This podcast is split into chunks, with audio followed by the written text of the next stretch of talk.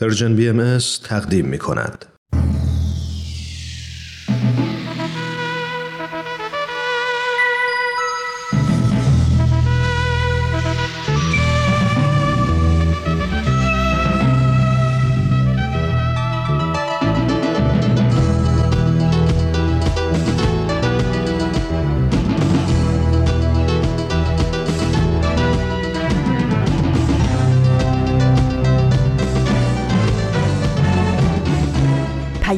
دوست.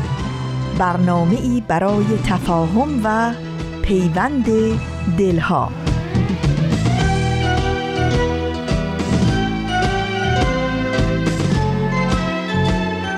بولتن.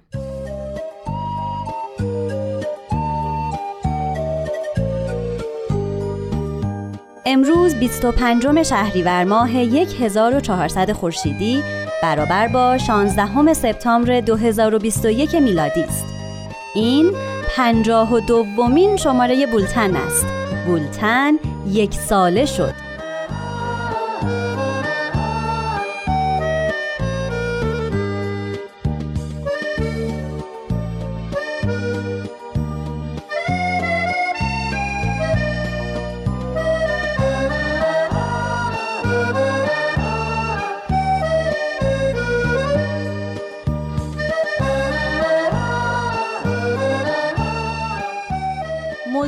شماره تولد. شگل ها سراپا نشاط و شوری. تولدت مبارک. تولدت مبارک. بهار امیدی همه سروری.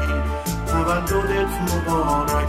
تولدت مبارک. گل من چشم دلم از تو روشن. شکفتی زیباتر از گل به گلشن نشستی چون لاله در باغ هستی. توی تو بهانه هستی من.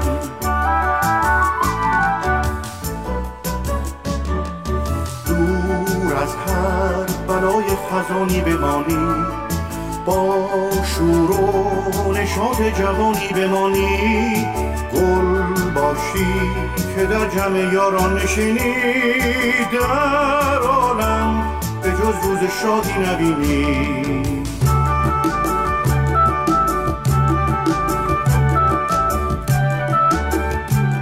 من نیوشا راد میزبان شما در بولتن هستم. سردبیر برنامه آزاده جاوید. یک ساله شد. باورم نمیشه. چقدر زود میگذره. روزای عمر یه چشم به هم زدن. سالها پشت سر هم. اصلا نفهمیدم چطور گذشت. مهم اینه که مفید خیلی باشه. به دیگران کمک سعی می‌کنه. می‌کنم تغییر ایجاد ای بابا تو این دنیای ما دیوونه چه خودتو؟ دست کم روزی نگیر یک کار مفید یعنی هر روز متولد من شد که شرمنده اشتباه خیلی می‌کنه زحمت بعضی می‌کشه وقتا موفقم بعضی وقتا مهم نه تلاش برای بهتر شدن. نگران بچه هم در هست آینده به چه کسی تبدیل می‌تونه همون بشه که خودش می‌خواد؟ فردا جشن تولدمه. تو هم خب بیا. منم تولدم دعوتت می‌کنم. وای خیلی هر خوش تولد تازه دنیا رو تازه باید این می‌کنه. تازگی محفوظ بمونه. باید اونو رشد تا داد. اصالتش رو تا حفظ کنه. بتونه خودش تا باشه. هویت خودش رو داشته تا به. کسی تبدیل نشه که خودش تا بتونه هر روز متولد با بشه. افکار و جدید. توانایی ایجاد تغییر. یه عالمه بادکنک خوردم کیک تولد کلابو خیلی بازی کرد. خیلی کادو گرفتم. خیلی قشنگ همهشو خودم تزیین کردم. عکسای تولد قبلیش گذاشته غذاشون خیلی خوشمزه. تو چرا نیومدن دیگه. برگزاری جشن تولد. کودکان رو خوشحال می‌کنه والا منم به خوشحال اونا میشم. اعتماد به نفس میده. احساس می‌کنن برای خانواده اهمیت من از. پس مخارجش بر نمیام. لازم نیست خیلی مفصل باشه. تولدت کیه؟ من هیچ وقت تولد نداشتی آخه تو نمی‌تونین تولد من برای تولد راستی امروز تولدش. تولدت مبارک.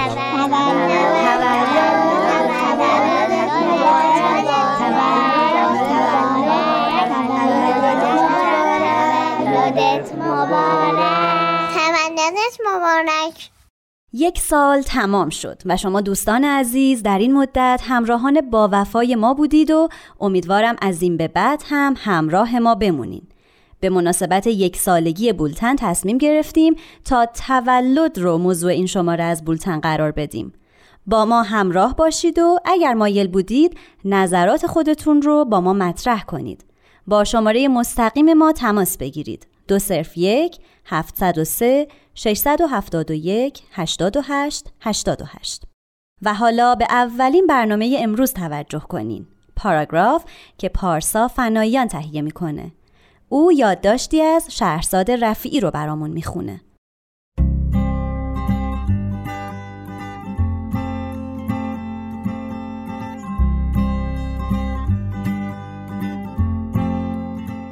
پاراگراف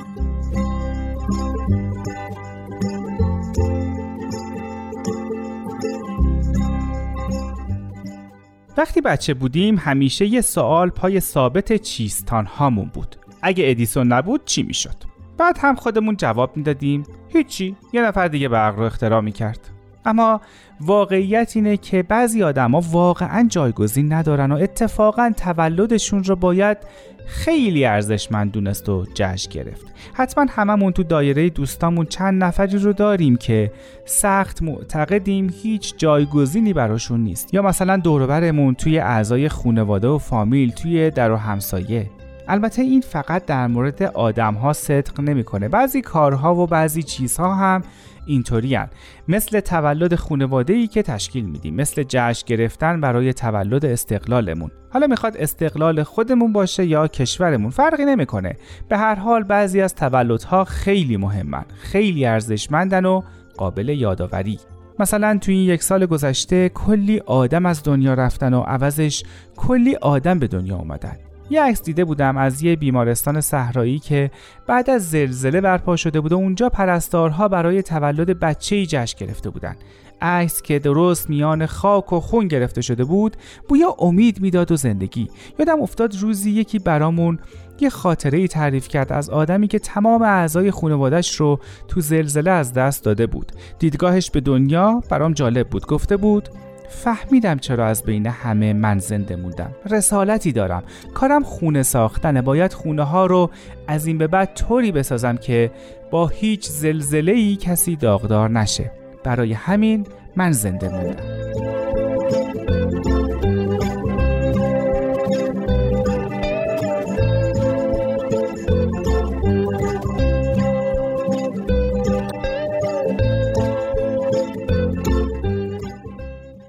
ما هم همینطور هستیم. وضع دنیا رو می‌بینیم. هر گوشه ای از دنیا هر طرفش رو که نگاه می‌کنیم یک درد و رنجی ریخته. اما باز هم آدم های جدیدی رو به دنیا و زندگی کردن دعوت می‌کنیم. نه برای اینکه تنهاییمون رو پر کنیم برای اینکه دنیا رو به جای زیباتری تبدیل کنیم. هر جایی صدای خنده بچه ای میاد و بچه اونجاست زیباست. هر جایی که بچه ای نفس می‌کشه و قدم برمیداره زیباست. و از همه زیباتر اینه که با این همه نه خدا از ما ناامید شده و نه ما از خودمون. هنوز امیدواریم که زمین جای زیباتری میشه و البته که با حضور آدم های جدید این اتفاق میفته آدم هایی که آگاه ترن داناترن و بیشتر احساس مسئولیت می‌کنن. به کمتر از خواستشون رضایت نمیدن و دنیا رو طور دیگه می‌بینن. ساده تر انعطاف پذیرتر کم اهمیت تر اما پر ارزشتر زندگی رو بی اهمیت نمی‌دونن. اتفاقا اونقدر براش ارزش قائلن که می‌دونن نباید برای هر چیزی خون خودشون رو کثیف کنن و اونقدر اهمیت میدن که زندگی رو با شور و شوق زندگی کنن.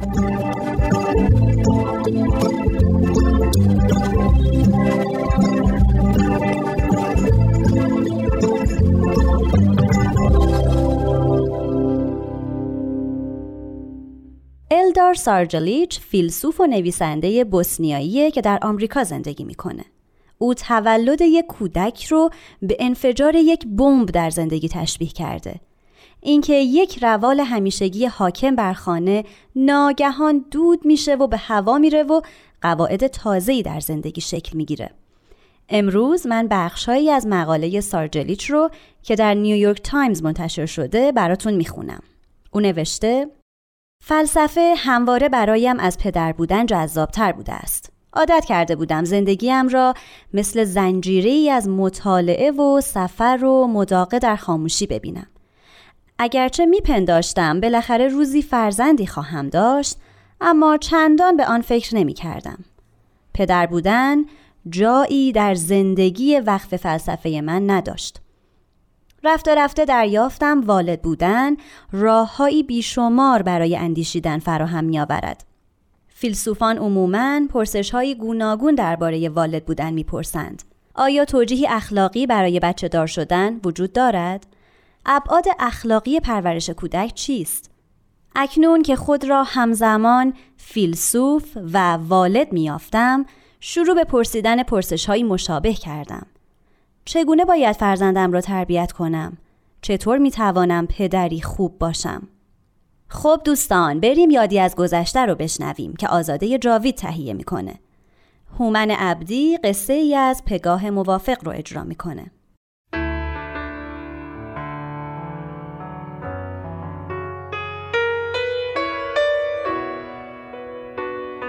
یادی از گذشته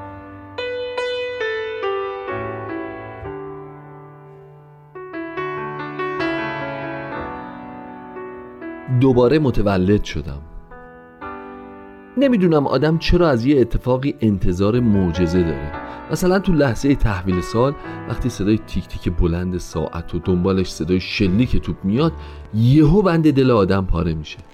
یا وقتی روز تولدمون نزدیک میشه یه حس انتظار عجیبی داریم. فکر می‌کنیم یه چیزایی قرار تغییر کنه.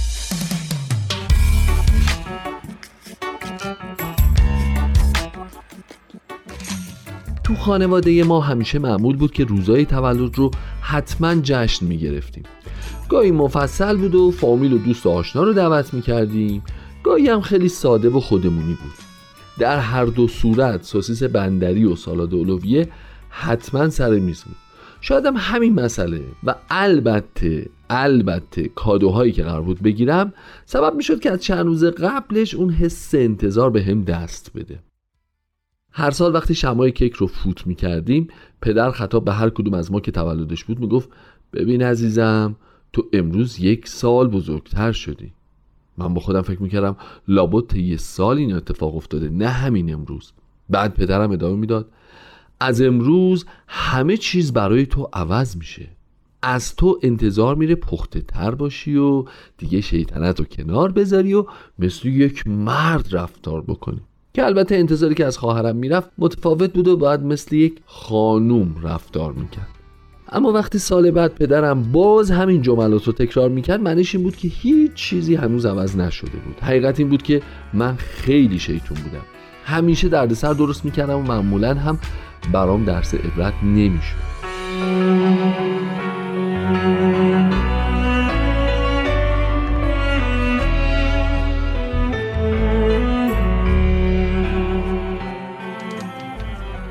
سالهای بعد که بزرگتر شده بودیم خطابه های پدر همچنان همین مضمون رو داشت و یک کمی فقط مفصل تر شده بود. مثلا اینکه کم کم باید خانواده های خودتون رو تشکیل بدید و مسئولیت های جدیدی به عهده بگیرید. تا اینکه بالاخره من و خواهرم هر دو ازدواج کردیم و رفتیم سر خونه زندگی خودمون. چند ماه بعد از ازدواج تولد همسرم بود. بهش پیشنهاد دادم که جشن مفصلی بگیریم و هر دو خانواده رو دعوت کنیم. قبول کرد و مشغول تدارک جشن شد.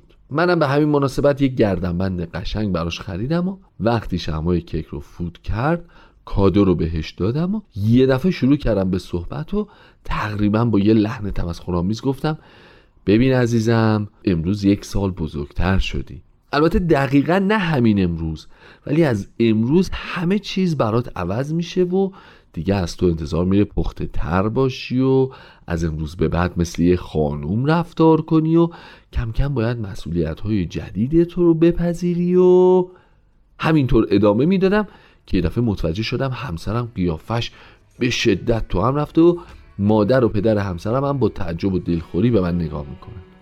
منم با خنده و شوخی گفتم راستش این سنت همیشگی خونه ما بوده و ترک عادت هم سخته. ما عادت داشتیم همیشه پدرجان روزهای تولد ما رو اینطوری نصیحت کنه. که یه دفعه دیدم قیافه پدر مادرم هم رفت تو هم. خلاصه هر طور بود اون شب و گذروندیم و گذشت تا نزدیک های تولد من شد.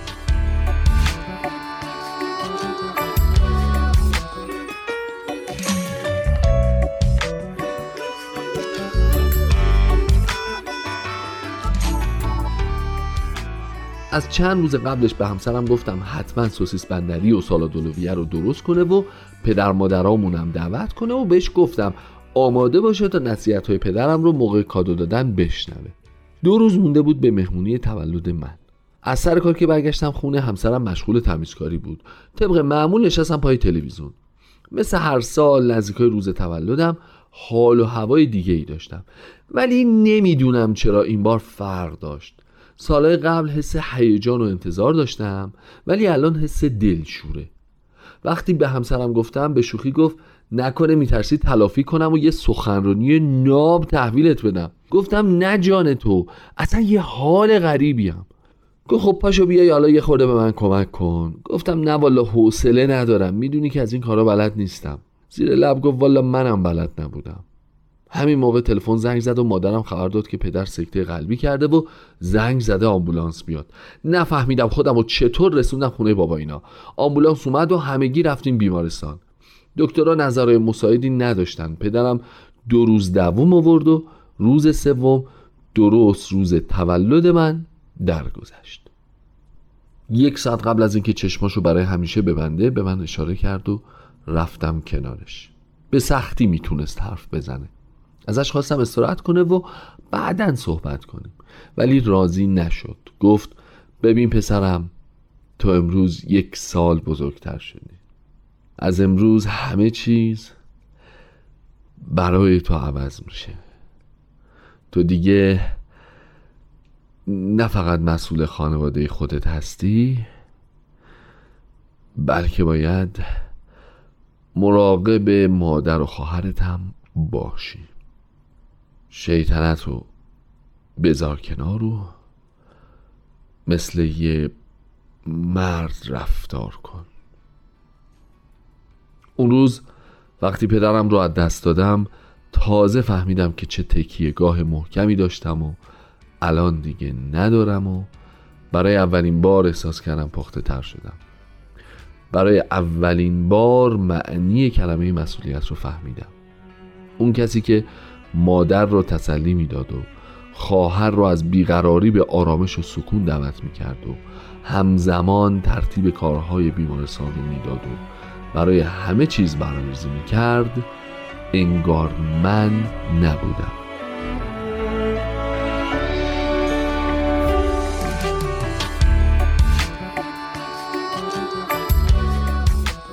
اون شب مادرم و خواهرم و همسرش رو بردم منزل خودمون. خانواده همسرم هم برای تسلیت اومدن. رفتم آشپزخونه و با کمک همسرم سوسیس بندری و سال دولویه رو درست کردیم و بعد از شام برای آمرزش روح پدرم همگی مناجات خوندیم. احساس می‌کردم همزمان با تولد روحانی پدرم منم دوباره متولد شدم و درست وقتی اون چشمش رو بست انگار چشمای من به دنیای اطرافم باز شد. بالاخره روزی که پدرم منتظرش بود فرا رسید. من دوباره متولد شدم.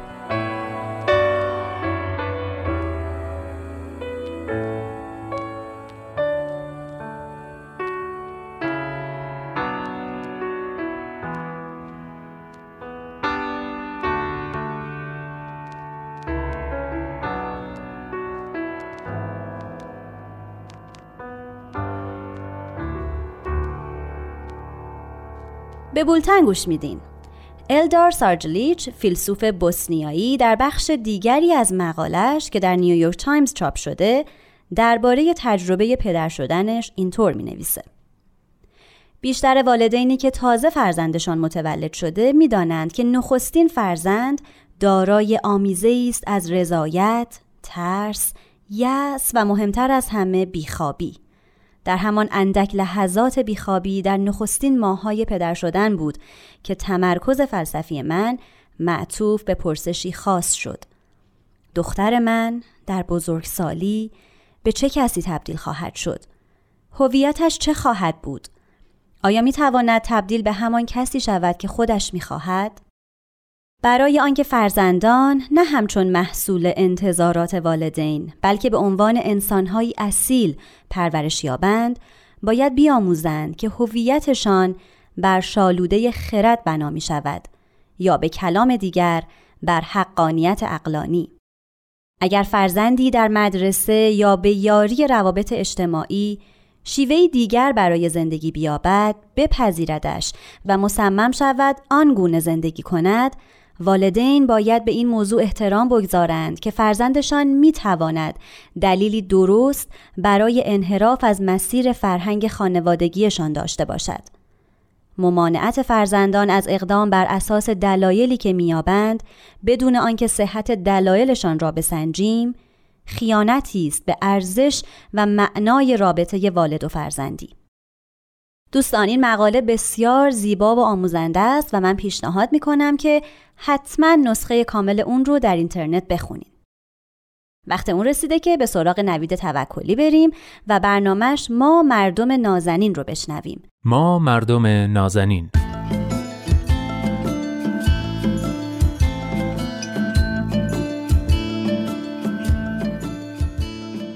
سلام. سلام و درود به شما مردم نازنین. خیلی خوش اومدید به پنجاه و دومین قسمت از ما مردم نازنین. قسمتی که عنوانش تولده اما می‌خوایم در مورد پایان صحبت کنیم.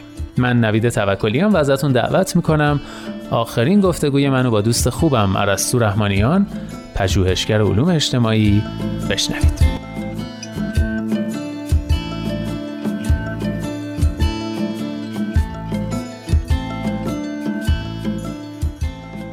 بله همونطور که گفتم این قسمت تولده چون یک سال از شروع ما مردم نازنین گذشته و البته متاسفانه آخرین قسمتیه که عرستو رحمانیان رو تو برنامهمون داریم. هرچند مطمئنم یا در واقع امیدوارم تو همین برنامه یا برنامه های دیگه باز هم بتونم باهاش همکاری داشته باشم. و اما عرستوی عزیز یک سال گذشت. باورت میشه؟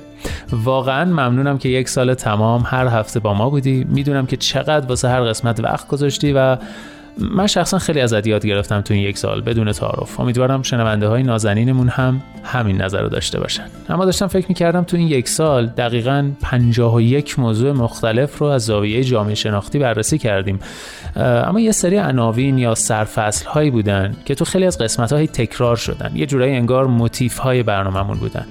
اگه موافقی به عنوان جمعبندی این یک سال چند تا از مهمتریناش رو با هم مرور کنیم. ممنون نوید جان منم درود میفرستم خدمت شما و شنونده های خوب برنامهتون. ممنونم. یکم غم انگیزه که این آخرین برنامه هستش که من در خدمتتون هستم ولی خب در این حال خوشحالم که به یک در واقع مرحله رسوندیم. یک سال شد 51 برنامه وقتی شما گفتی من خودم یک لحظه تحمل کردم روش. برام خیلی جالب بود. فکر نکردم که 51 برنامه ما با هم درباره موضوعات مختلف صحبت کردیم. بله. بله موضوعات مشترکی بود چیزهای مشترکی بود. شاید تو برنامه های اولتر یک موضوعی که به چشم می اومد و مشترک بود. خود اصلا بحث نگرش جامعه شناختی بود که من فکر می‌کنم یک کمی شاید غریبه باشه توی ایران. بله. توی برنامه ها شاید زیاد این نگرش ازش استفاده نشد. توی برنامه اول یکم به نظر غریبه می‌رسید اما به تدریج احتمالا برای مخاطبین برنامه جا افتاد. بله. به طور کلی توی نگرش جامعه شناختی موضوعات و مسائل از این زاویه بهشون نگاه میشه که چه اثری بر روندهای اجتماعی می‌گذارن و یا بالعکس چه تأثیری از شرایط اجتماعی می‌گیرن. و در نتیجه این دو اتفاق مجموعا چه تغییراتی در جامعه اتفاق میفته از آخر به اول هم می‌تونیم بگیم. یعنی در این نگرش ما اصولا معتقدیم جامعه همیشه در حال تغییره و در واقع می‌خوایم وارد جزئیات بشیم ببینیم این تغییرات در اثر چه روندهایی و چه تاثیر و تاثیرهایی داره اتفاق میفته نکته دیگه توی این نگرش تفکر نقادانه اونه که کم کم فکر می‌کنم جا افتاد. مثلا اینکه من یا هر دوست دیگری که در این جایگاه قرار می‌گیره مدامی که به عنوان پژوهشگر علوم اجتماعی یا جامعه شناس داریم موضوع یا دیدگاهی رو بررسی می‌کنیم. این بررسی کاملا فارغ از علایق شخصیمون و یا گرایشامون صورت می‌گیره. و بنابراین نمیشه مثلا توقع داشت من گرایش مذهبی یا سیاسی و یا علایق شخصی دیگم یا منافع طبقه اجتماعیم و اینجور چیزها رو توی صحبتام و توی تحلیلام دخالت بدم و یا مثلا ملاحظات خاصی رو بخوام در نظر بگیرم. بله. ما اونچه که به عنوان واقعیت اجتماعی مشاهده می‌کنیم دربارش حرف می‌زنیم. می‌خواد به مذاق خودمون یا افراد دیگه شیرین بیاد یا نه می‌خواد تلخ باشه می‌خواد گروهی ازش منفعتی ببرن یا ضرر ببرن. به حال این فرمی هستش که ما توی نگرش جامعه شناختی استفاده می‌کنیم و فکر می‌کنم توی این برنامه هم کم کم به تدریج جا افتادش.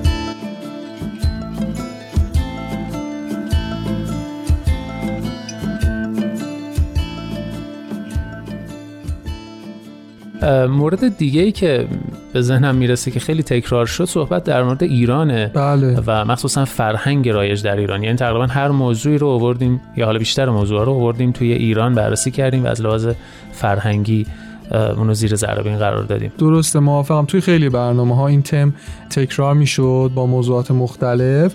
مثلا به این موضوع با عناوین مختلف پرداختیم که ما ضعف‌های فرهنگی جدی داریم که اینا ریشه در ادبیات در فرهنگ عامه در فرهنگ سیاسیمون در مذهب در حافظه تاریخمون در کل توی همه اینا ریشه داره بله. مثلا درباره مقاومت در برابر تغییر و یا علاقه کم ما به تنوع و تفاوت ها که اینا همه ریشه فرهنگی داره صحبت کردیم درسته بله. و البته توی بعضی برنامه هم درباره عوامل مؤثر بر تغییر و راه های تغییرات فرهنگی حرف زدیم مثلا خاطرم هست توی برنامه مردا آداب و رسوم درباره نقش نخبگان مذهبی نقش روشنفکران و تغییر نسل در تغییرات فرهنگی ایران حرف زدیم.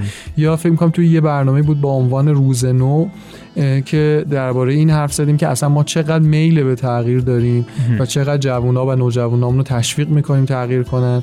شبیه ما نباشن و شبیه ما زندگی نکنن. بله این عنوان فرهنگ در واقع جزو عناوین پرتکرار بود. بسیار خب مورد دیگه ای به ذهنت می‌رسه که تکرار شده باشه تو این یک سال توی برنامه مختلف؟ اینجوری می‌تونم بگم که بعضی از برنامه ها شامل مفاهیم انتظایی تر بود. یکم شاید برای منم سختتر بود بخوام دربارش صحبت بکنم؟ مثلا برنامه هایی که موضوعش آزادی یا عدالت یا امید بود. توی این برنامه ها بیشتر سعی می‌کردیم روی تعاریف تمرکز کنیم. بیشتر ببینیم که این مفاهیم از کجا اومده چه معنی میده یا چه معنایی رو نمیده. و چه انواعی رو شامل میشه. و البته توی بعضی قسمت ها درباره کارکرد این مفاهیم در جامعه هم حرف زدیم که اینجا شاید بیشتر به وظیفه من مربوط میشه.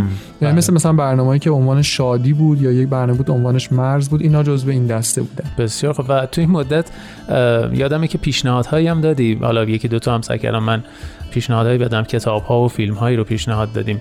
چیزی در این مورد یادت میاد که بتونیم جنبندی کنیم. بله من فکر می‌کنم که توی یک برنامه اول این اتفاق افتاد یعنی نمی‌دونم برنامه چندم بود برای اولین بار این اتفاق افتاد که ظاهرا مورد استقبال قرار گرفت.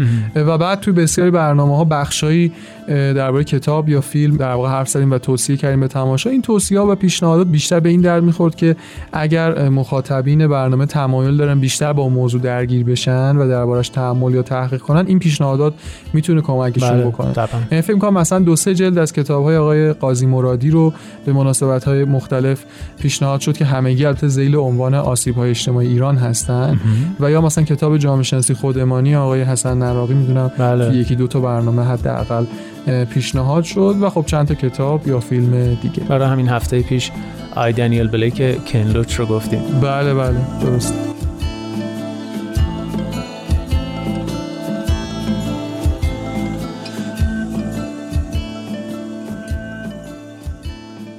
خیلی ممنون. پیش از اینکه پژوهشگر بعدی رو معرفی کنیم دوست دارم در پایان درباره تجربه شخصیت از این برنامه برامون بگی. آیا یادگیری خاصی برات به همراه داشته؟ آیا چیز خاصی از این تجربه کلا برداشت کردی یا نه؟ چیزی که شخصا می‌تونم بگم مربوط به دو تا مطلب میشه. یکی بله. این که من خیلی خیلی از شما تشکر می‌کنم و خیلی از این بابت خوشحالم که این امکان فراهم شد که حالا به عنوان پژوهشگر علوم اجتماعی تو این برنامه باشم. به خاطر اینکه همونطور که در یه جای از بحثم گفتیم کلا این حوزه یه مقدار مخفول مونده تو ایران و کارکردش شاید خیلی روشن نیست. دقیقا هدف منم همین بود که در واقع یه ذره معرفیش کنیم. آها در حوزه روانشناسی شاید یک مقداری ما ایرانی بیشتر آشنایی داریم باهاش چون کتاب های زیادی چاپ میشه. درسته. بیشتر دربارش صحبت میشه یه کمی شاید بیشتر آشنا هستن حالا بعدا به هر دلیلی. و اینکه خب این فرصت پیدا شد که از این زاویه به جهان نگاه بکنیم به موضوعات مختلف به نظر من این خودش خیلی عالی بود.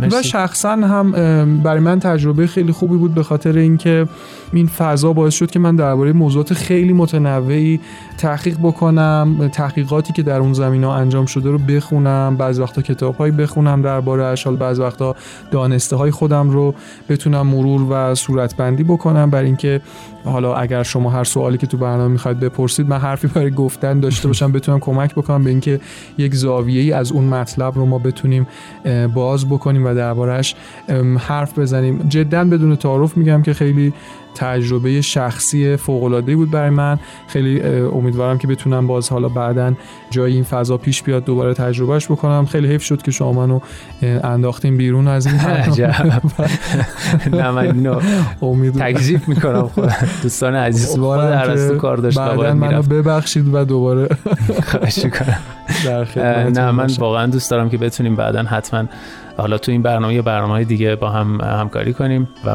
بی صبرانه منتظرش هستم. به حال خیلی ممنونم و از هفته آینده ما مردم نازنین وارد سال جدیدش میشه و مسیرش رو با یک پژوهشگر جدید ادامه میده. فرنود پارسا. هم عالی.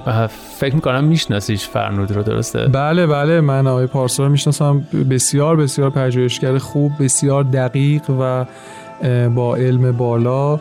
خیلی خوشحالم. من قطعا خودم مخاطب برنامهتون خواهم بود از هفته آینده و امیدوارم که بسیار برنامه خوبی رو داشته باشین کیفیت برنامه بالا باشه و قطعا خیلی میشه استفاده کرد از دانش آی پارسا. ممنونم دوستان عزیز. تا هفته آینده خدا نگهدار. خدا نگهدار.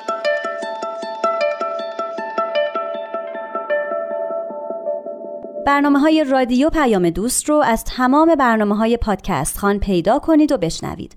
کافیه که Persian BMS رو در اپلیکیشن های مربوط جستجو کنید. لحظه ها را بشناس که نمی باز سرنوشت را بپذیر با هزار پیچ و خم و قصه و راز عشق خود را برسون به نگاهی که تو را می‌خواند بی تو جای قلب آرام از تپش میماند. لحظه ها را بشناس که نمی آیند باز. سرنوشت را بپذیر هزار پیچ و خم و قصه و راز. عشق خود را برسان به نگاهی که تو را می‌خواند. بی تو جایی قلبی آرام. از تپش میماند.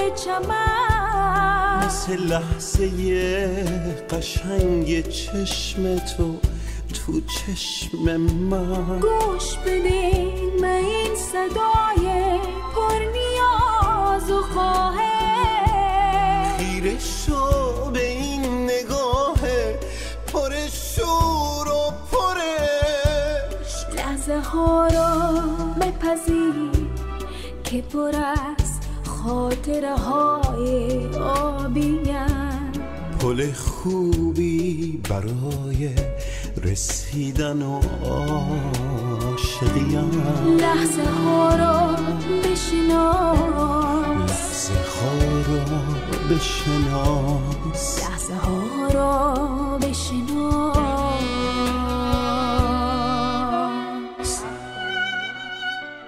نکته برنامه تنز از بولتن. رامان شکیب تهیه کننده برنامه است.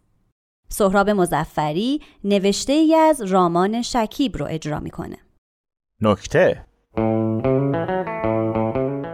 اصولا تولد گرفتن و تولد رفتن در زندگی ما و به طور کل هر چیزی در زندگی ما تقسیم میشه به قبل و بعد از کرونا. مثلا در دوران پیش از کرونا شما یه تعداد از دوستات رو دعوت می‌کردی و بعدش یه تعداد دیگر رو دعوت نمی‌کردی و به اون تعداد که دعوتشون کرده بودی گوشزد می‌کردی که به اون تعداد که دعوت نشدن چیزی نگن و بعد شما و گوشزد شده ها جمع می‌شدین و رقص نور و هلهله و قلقله و کیک و کادو و شام و ماشینداری یا نداری و مسیرت کجاست و منم همونجا هستم و پس بیا با هم بریم و صابخونه تولدت مبارک و خداحافظ شما را مینداختین و در طی چند روز آیندهش در یک گروه جداگانه واتسپی عکس‌ها و فیلماتون رو می‌دیدین و به و چهچه را مینداختین و بعد یه مدت کسی حرفی نداشت و گروه ساکت می‌شد و روتون نمی‌شد از گروه بیرون برید و یه گروه اضافی به لیست گروه های واتساپتون اضافه می‌شد. اما ماجرا بعد از کرونا خیلی فرق کرد. بذارید همین اول یه فرض رو شرح بدم تا طبق همون بریم جلو. شما انسانی متعهد هستین که سلامتی خودتون و عزیزانتون براتون مهمه و در دوران کرونا قرنطینه و فاصله رو حفظ می‌کنید و با کسی جایی نمیرید. انشالله که همینطور. بر طبق این فرض روز تولدتون رو اینطوری آغاز می‌کردید که وقتی چشاتون باز می‌شد همونجا توی تخت از یه طرف به یه طرف دیگه میغلطیدید و گوشی رو برمیداشتید. بعدش منتظر می‌شدید. می‌بینید خبری نیست که گوشیتون ویبره می‌خوره و یه notification اون بالا ظاهر میشه. با ذوق میخونیدش. فلانی عزیز تولدت مبارک بانک فلان. بعدش هم طبق معمول مامان و بابا و خواهر و برادر اگر خونه پیشتون نباشن تبریکاشون رو میفرستن. از اینجا به بعد انتظار است انتظار است انتظار. منتظر کسی هستید که باید الان تبریک بگه. اما گاهی توی زندگی لحظاتی هست که یکی مثل خوره حواسش به همه چیز شماست. نمونهش همونیه که شما رو اول از همه mention می‌کنه. تازه اگه این کار رو ساعت 12 و یک دقیقه بامداد تولد شما نکرده باشه مدتی محل نمی‌دید اما چاره نیست. باید چیزی بگید. براش پیامی می‌نویسید و ازش تشکر می‌کنید. دوست عزیزمون که الان حسابی کیف کرده براتون گل و قلب میفرسته و شما یه لبخند. آقا نزدیک ظهر شد. میرید توی اینستاگرام خبری نیست. حتی از اونی که منتظرشید دیگه از کاربران فیسبوکی هم به جز چند تا استخون نمونده که با کمک مارک زاکربرگ و یادآوریاش تولدتون رو تبریک بگه ولو به قیمت یک روز این اون بر پس دو حالت داره. یا باید یادشون باشه یا باید یادشون بندازید و شما بدون شک دومی رو انتخاب می‌کنید. در استوری عکسی از خودتون در افق که پشتتون هم به صورت اتفاقی به دوربین هست می‌ذارید و می‌نویسید. امروز چند شنبه است. چندم کدام ماه از کدام سال است؟ امروز من چند سالم؟ چیزی به یاد نمی آورم جز اینکه امروز اکنون است و اینجا زمین است و من به دنیا آمدم. پس به رسم عادت تولدم مبارک. عالی شد. به به. دام پهن شد. الان دیگه طرف باید بفهمه که تولد شما رو تبریک بگه. قطعا دست به استوری منتظر اظهار لطف اون و بقیه دوستانتون هستین. دینگ اولی رسید. عکس شازده ازتون در تولد سال قبلتون. همونی که قرار بود گوش زد باشن که بقیه گوش زد نیستن. گذاشته و نوشته فوت فوت فوت فوت. بیا شما رو فوت کن. تولدت مبارک. از این عکس همچی خوشتون نمیاد چون اینو همونی گرفته که مثل خوره آره و اینا. ولی از هیچی خیلی بهتره. سریع استوریش می‌کنید و می‌نویسید میسی عجیجم بعدش دوتایی توی دایرکت برای هم لاو میتره کنید. این وسطا اون خوره هم خودش رو توی دایرکتتون خفه می‌کنه. اما شما حواستون پیش اونیه که حواسش نیست. وسط ترکوندناتون یکی دیگه یه عکس دوتایی با شما گذاشته و برای اینکه خصاصت خودش رو پنهون کنه نوشته همه واسه تولد عزیزاشون هدیه میدن. من هیچی به فکرم نرسید چی بهت بدم. مرغ عشقمو که خیلی دوستش دارم روز تولدت آزاد کردم. یه دونه خودم. تولدت مبارک. با اینکه می‌دونید باباش که می‌خواسته به مرغ عشقشون پیاده روی یاد بده ولی اشتباهی جلوی گربه ولگرد محل این کارو کرده و به دوستتون گفته آزادش کردم. ولی چون روز تولدتونه و توی ایام کرونا چیزی مهمتر از استوری تولد نیست این یکی رو هم استوری می‌کنید. بعضیان بلد نیستن تولد تبریک بگن. برای همین این بلد نبودن رو در جملاتی میگن که یعنی خیلی بلدن. یکی عکس کراب شده رو که فقط گردی صورتتون توش معلومه اما دست بغلی روی کتفتون واضحه استوری کرده و نوشته قهقهه های آسمانی و آرامش زلال زندگی را برایت آرزو دارم. زمین در انتظار تولد یک برگ. من در حال شمارش مکوس صفر همیشه پایان نیست. گاهی آغاز پرواز است. تولدت مبارک. یعنی چی؟ می‌پرسید یعنی چی؟ مهمه. استوری کن بره. هنوزم خبری از اونی که باید خبری ازش باشه نیست. چرا؟ چیزیش نشده باشه. توی راه چک کردن لستینش توی واتساپید که دیرینگ. استوری گذاشت. آقا وقتشه. دمش کرد برو بریم. notification ش رو باز می‌کنید و با خوشحالی عکسی از خودتون می‌بینید که میخندید. چه خوب ساده دوست داره. توی راه توجه از عکس به نوشته تبریک تولد غنج می‌زنید. نوشته گاو و الاغ و اردک تولدت مبارک. قاعدتا نباید اینجوری می‌شد. دوراهی بدیه. استوری کنید یه طور. استوری نکنید یه طور. تصمیم می‌گیرید یه طور دوم عملی کنید. این اوج تبریک ها خیلی زود فروکش می‌کنه. تعداد گوش زدی های زندگی شما قبل از دوران کرونا اونقدری نبوده که حالا در این دوران برای شما تاریخ خورد کنن. عصر که میشه و تبریک ها تموم گوشی رو می‌ذارید کنار. به سقف نگاه می‌کنید. کاش الان قبل از کرونا بود. کاش همه چی واقعی بود. اگر بود همه رو دعوت می‌کردید بدون گوش زد انشاءالله سال یا سالهای بعد. تولدتون مبارک.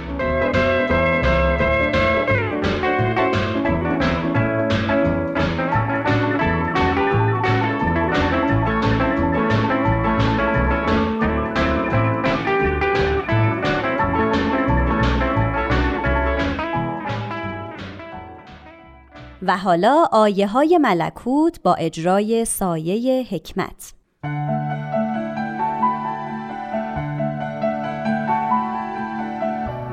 آیه های ملکوت.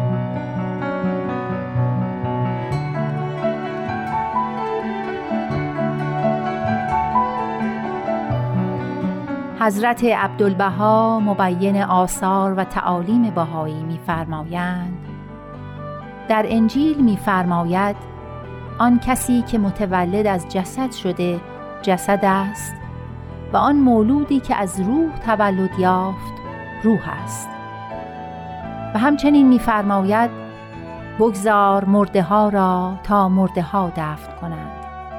زیرا آن نفوس که مؤمن بالله نیستند هرچند روح انسانی دارند.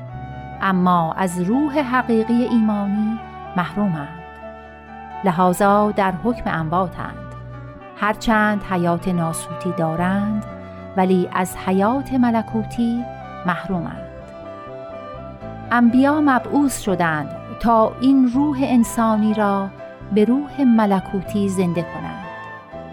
این روحی است که سبب حیات ابدی است. این روحی است که سبب سعادت سرمدی است. این روحی است که سبب دخول در ملکوت الله است.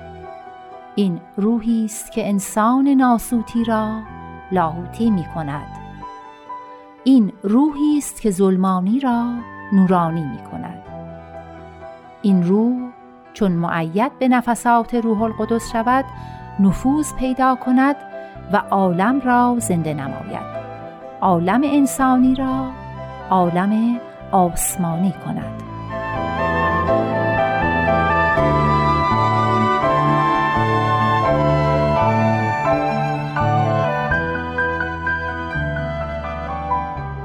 نیز می‌فرمایند انسان وقتی که در عالم رحم بود هجاب در بسر داشت و جمیع اشیا مستور.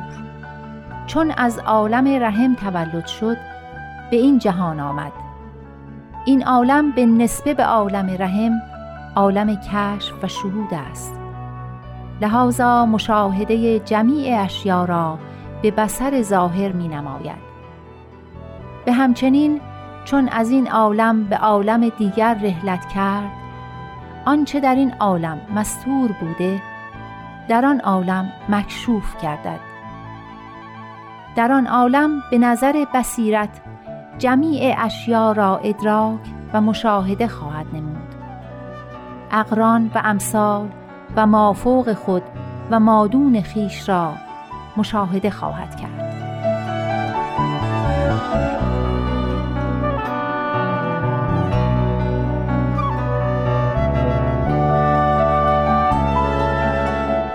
همچنین فرمودند نفوسی که از جام حق مخمورند بلا را به دعا طلبند. این عبد در بهبوهه بلا متولد شد و در مهد جفا تربیت گشت و از پستان رضایا شیر خورد و در آغوش مهن و آلام پرورش یافت. و به نعماء مصائب نشر و نما نمود. و تا به این سن که رسیده جمیع را در نفی و سرگون و قربت و کربت و مشقت گوناگون و بی سر و سامان و سرگشته کوی و هامون به سر برد. و این محل نفی چهارم است. یعنی از منفا به منفای دیگر. و این ثمرات شجره حیات است. اگر این نبود چه نتیجه و ثمر از این شجر؟